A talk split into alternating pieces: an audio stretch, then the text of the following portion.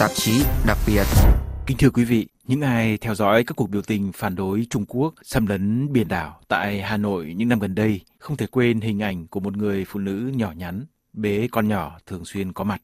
Năm 2017, chị bị một tòa án Việt Nam kết án 9 năm tù vì tội tuyên truyền chống nhà nước. Người phụ nữ quê Hà Nam được giới bảo vệ nhân quyền quốc tế đặc biệt quan tâm bởi chị là một gương mặt tiêu biểu cho cuộc tranh đấu của những con người bị đẩy đến bước đường cùng. Ngày 10 tháng Giêng vừa qua, sau 1084 ngày bị giam giữ, với sự can thiệp của chính quyền Mỹ, chị Trần Thị Nga đã được đưa thẳng từ nhà tù lên máy bay sang Hoa Kỳ. Đầu tháng 2 này, Hiệp hội chống án tử hình của Pháp Fondation ACAT trao tặng giải thưởng nhân quyền Angèle Duterte cho chị Trần Thị Nga để vinh danh con người đã hết mình cho cuộc chiến bất bạo động vì những quyền tự do căn bản bất chấp những truy bức, hành hạ, ngược đãi đủ loại từ phía chính quyền. Trong cuộc trả lời phỏng vấn AFP tiếng Việt từ Atlanta, Hoa Kỳ, nơi chị đang cư trú cùng với gia đình, chị Trần Thị Nga chia sẻ với công chúng về những căn duyên đã đưa chị vào con đường tranh đấu, những thách thức lớn nhất trong thời gian lao tù, cũng như những cảm nhận và suy nghĩ đầu tiên khi được trả tự do. Sau đây mời quý vị theo dõi phần trích đoạn phỏng vấn với chị Trần Thị Nga. Toàn bộ bài phỏng vấn mời quý vị đón xem trên trang nhà của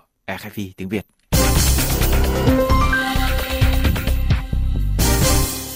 Thưa toàn thể quý vị khán thính giả, khi bước chân vào con đường đấu tranh ấy, thì à, nga là người bị đẩy vào chứ không phải là người đi theo cái lý tưởng ngay từ đầu. Khi nga đi xuất khẩu lao động bên đài loan và gặp nạn thì chính phủ việt nam đã bỏ rơi nga. Chính vì thế mà nga đã phải tự học, tự tìm hiểu luật để bảo vệ chính cái quyền lợi của mình và tìm hiểu cái trách nhiệm nghĩa vụ của công dân cũng như là cái quyền con người căn bản.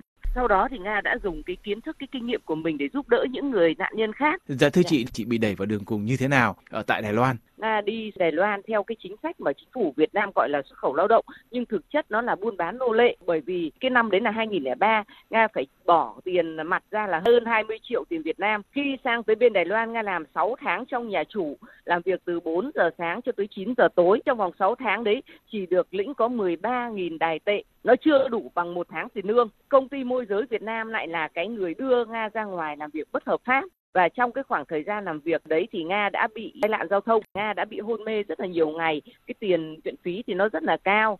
Chính vì vậy mà chính phủ Đài Loan họ đã phải mở cuộc họp báo để yêu cầu chính phủ Việt Nam cùng đứng ra để giải quyết vụ việc của Nga nhưng chính phủ Việt Nam đã đã làm ngơ.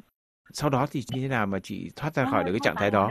Sau đó thì chính phủ ờ, Đài Loan và văn phòng trợ giúp công nhân và cô dâu Việt Nam của Linh Mục Nguyễn Văn Hùng đã giúp đỡ tôi. Thì tôi đã về văn phòng của cha. Trong quá trình ở đấy thì tôi tự học tiếng Trung, tự uh, tìm hiểu về luật pháp, tự uh, tìm hiểu về cái quyền con người căn bản. Sau đó là tôi đã làm thiện nguyện cho văn phòng của cha Hùng để giúp những người hoạn nạn khác trong vòng hơn 2 năm chị có thể cho biết thêm về những kiến thức mà mà đánh thức nhận thức mà chị nói là cái quyền căn bản của con người? Dạ đơn giản thôi. Lúc đó là tôi chơi rất nhiều với những người dân đài loan và cái mà họ chỉ cho tôi biết là họ có cái quyền tự do ngôn luận, họ có cái quyền tự do biểu tình và chính phủ đài loan ấy, nó cũng là có cái sự tam quyền phân lập, nó cũng là một đất nước tự do nên là người dân họ được hưởng rất nhiều cái quyền lợi căn bản và họ cũng phải chịu trách nhiệm cái nghĩa vụ công dân cũng rất là cao. Điều học được của tôi đó là từ chính những cái người bạn Đài Loan đấy. Cái mà chị gọi là tam quyền phân lập thì thì có nghĩa là như thế nào? Tam quyền phân lập có nghĩa là cơ quan à, hành pháp tư pháp và à, lập pháp nó phải độc lập. Còn ở Việt Nam thì tất cả các cái cơ quan đấy nó đều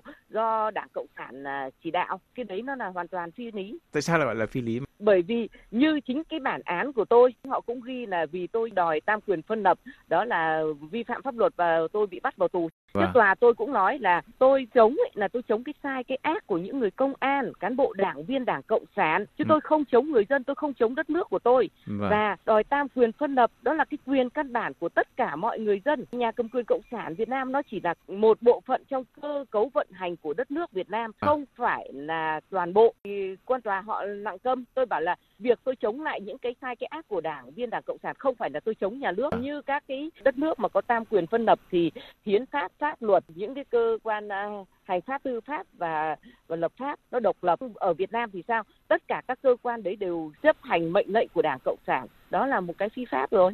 Thưa chị, thì đấy là cái nhận thức của chị mà khi chị phát biểu ở phiên tòa đấy, lúc đó chị đúc kết ra hay là ngay từ đầu, từ lúc mà ở Đài Loan chị đã nghĩ đến như vậy rồi? Cái chính là trong cái khoảng thời gian tôi bị giam cầm trong cái trại tạm giam của công an tỉnh Hà Nam tôi đã bị họ trà đạp tôi đã bị họ dùng đủ mọi trò hèn ấy thì cái điều đấy nó thúc đẩy tôi cao hơn cái điều đó là tôi đã được vâng. học tôi đã được tiếp cận rất là nhiều trong cái quá trình tôi chưa bị bắt chính vì có cái kiến thức như thế thì tôi mới có khả năng để trợ giúp những người gặp nạn khác ừ, nhưng vâng. khi bị bắt vào trong chốn ngục tù cái điều đó nó là cái khoảng thời gian để cho tôi trải nghiệm thực tế những cái tội ác cũng như là cái vi phạm pháp luật do Đảng ừ. Cộng sản lãnh đạo đã gây lên cho người dân Việt Nam đến cái mức độ như thế nào ạ? trở lại với cái hành trình tranh đấu cho nhân quyền ở tại Việt Nam đấy thì chị có những kỷ niệm nào mà chị có thể muốn chia sẻ với thính giả thưa chị? trong cái quá trình ờ, đấu tranh ở Việt Nam làm những cái công việc mà giúp đỡ người gặp nạn ấy cũng như là đấu tranh bảo vệ cái ờ, môi trường sống và biển đảo của quê hương thì ờ, điều mà tôi cảm thấy có ấn tượng đây là một cái kiến thức cũng như một cái kinh nghiệm thực sự là rất là quý báu. Đó là khi tôi đã đồng hành và lên tiếng giúp đỡ ba cái nạn nhân bị án tử hình oan, lúc đó nó gọi là một cái sự phản ứng rất là mạnh mẽ, kể cả quốc tế, truyền thông, tất cả mọi người là đã hỗ trợ cùng lên tiếng để vạch trần những cái sai trong cái cái bản án phi pháp đấy trong cái hoàn cảnh nhà tù đấy, trại giam như thế thì cái sức mạnh như thế nào mà chị có thể chống chọi lại được? Thực ra để mà có được cái ý chí, cái lý trí để vượt qua được những cái khó khăn trong chốn ngục tù không phải là đơn giản. Tôi tiếp cận những người phụ nữ có con có con nhỏ mà họ phải đi tù ấy, thì những cái người phụ nữ nào mà yêu thương, nhớ thương con mình thì đó là cái người phụ nữ dễ bị nhà cầm quyền cộng sản. Họ nắm được cái điểm yếu đấy, để phải làm những cái việc mà độc ác đối với những người phụ nữ khác. Đó là làm tay sai cho những người công an để đi rình rập rồi tố cáo, khống những cái người tù khác. Không riêng gì những người tù chính trị như tôi bản thân tôi chính vì vậy, điều đầu tiên mà một người mẹ phải làm như tôi đó là xóa bỏ tất cả những cái hình ảnh con cái của mình ra khỏi đầu. Buộc mình phải loại bỏ cái suy nghĩ nhớ con ra khỏi đầu thì mình mới có thể tồn tại được và giữ vững được cái tinh thần của mình. Lúc đó tôi chỉ nghĩ đơn giản là nếu tôi cúi đầu nhận tội chỉ vì tôi thương con nhớ con cúi đầu nhận tội theo ý của nhà cầm quyền cộng sản Việt Nam thì sau này làm sao tôi có thể dạy con tôi trở thành một người lương thiện trở thành một người tử tế được? Và có một sự kinh khủng nhất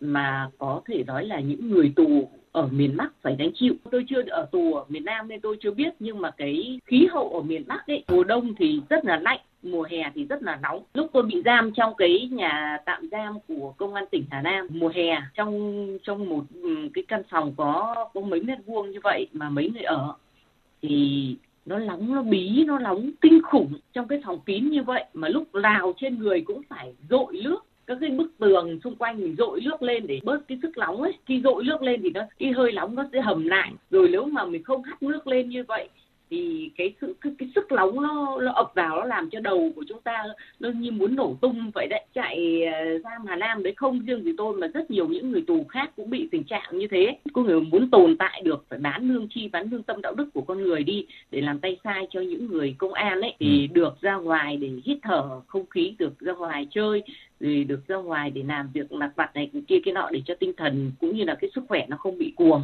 Có những người ờ, con trai tù lam đấy trong cái trại tạm giam Hà Nam cũng trong khoảng thời gian nóng như thế họ cái đầu của cái thần kinh của họ như kiểu nó, nó yếu nó hết sức chịu đựng ấy. cứ những lúc nóng thế là họ đập đầu vào tường họ đập đầu vào cửa họ rồ lên giống như người điên vậy đấy chính quyền đưa ra với chị những cái mời mọc đề nghị như vậy thì họ đưa ra thường xuyên hay chỉ trong một giai đoạn đầu tiên thôi ạ cái chuyện đấy nó xảy ra liên tục chứ không phải là ừ. chỉ đến cái lúc mà chuẩn bị ra xét xử đâu ạ những cái lúc mà họ dùng cái trò hèn mạc như vậy để tra tấn tinh thần thôi thì hầu hết là tôi chỉ nhắm mắt cầu nguyện. Có những lúc thì mình phải nản đi, mình làm chuyện khác. Mà anh cũng biết sức chịu đựng của con người mà đặc biệt là những người mẹ. Nói lăng bằng lời lẽ không được rồi có những khi tôi phải cãi nhau với họ. Tôi đã nói thẳng là các anh có là những công người công an, là đảng viên, đảng cộng sản.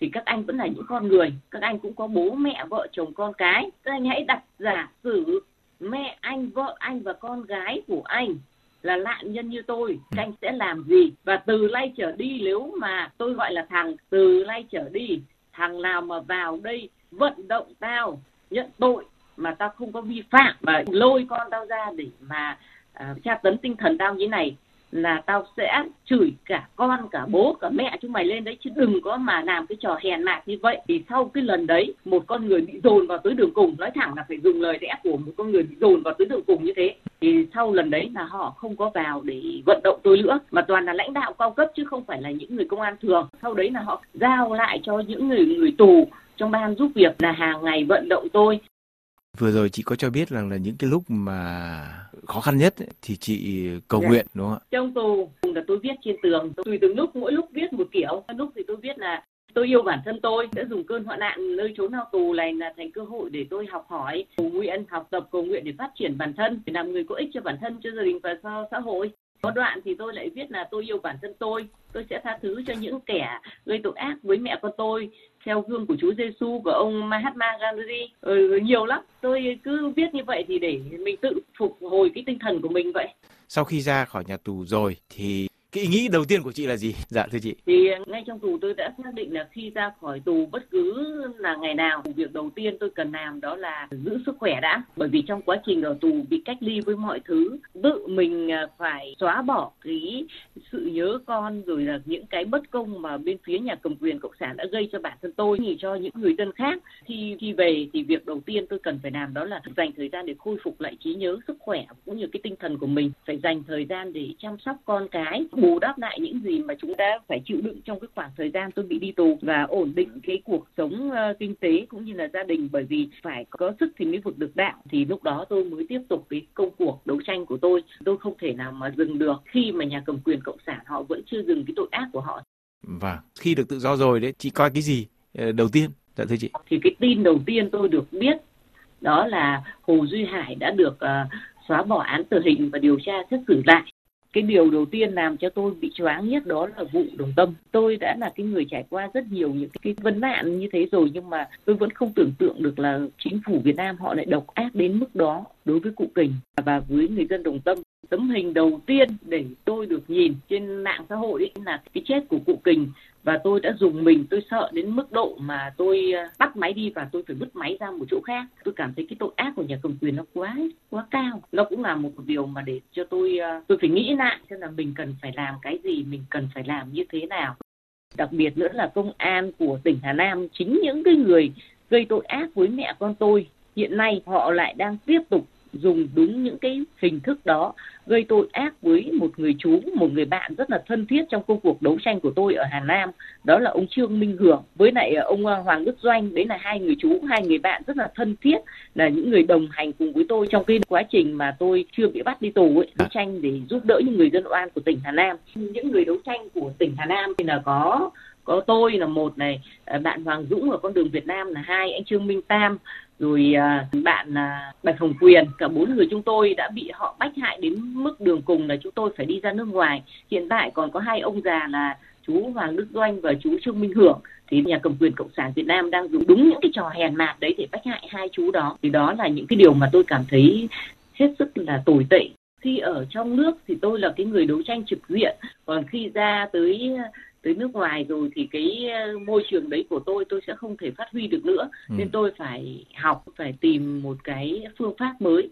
Cái việc quan trọng nhất hiện tại là tôi cần phải học. Nhất là tôi phải học tiếng anh tôi phải học những cái điều luật căn bản của nước mỹ như những cái quyền căn bản khác Dạ thưa chị, trước khi gọi là chia tay với thính giả đấy thì có thêm cái chia sẻ gì nữa không đến công chúng ạ? Với những cái kinh nghiệm mà tôi đã phải trải qua cũng như những cái gì mà đã xảy ra trên đất nước Việt Nam của chúng ta thì tôi uh, mong tất cả quý khán thính giả theo dõi chương trình Đài GFI hãy lên tiếng, hãy làm những cái việc gì nhỏ nhất có thể khi mình làm hoặc khi mình nói mình nghĩ rằng nó không có tác dụng gì nhưng thực ra khi quý vị nói và làm những cái điều mà bản thân mình cảm thấy là đúng, dù nó có nhỏ đến mấy chúng ta cũng cần làm. Vì chỉ khi chúng ta hành động, chúng ta nói lên những cái chính kiến của mình, phản đối những cái sai, cái ác, những cái sự bất công để bảo vệ cái quyền con người căn bản của mình, không những của mình mà còn của những người thân trong gia đình mình, đặc biệt là những người dân trong đất nước mình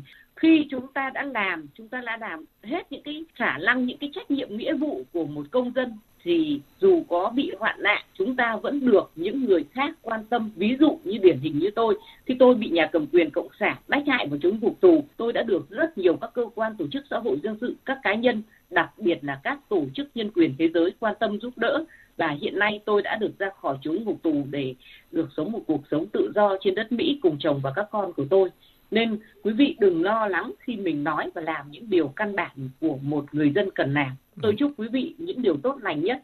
Dạ vâng, ờ, vân thay mặt ban biên tập đài FFI, ban tiếng Việt, chân thành cảm ơn chị đã dành cái thời gian cho thính giả.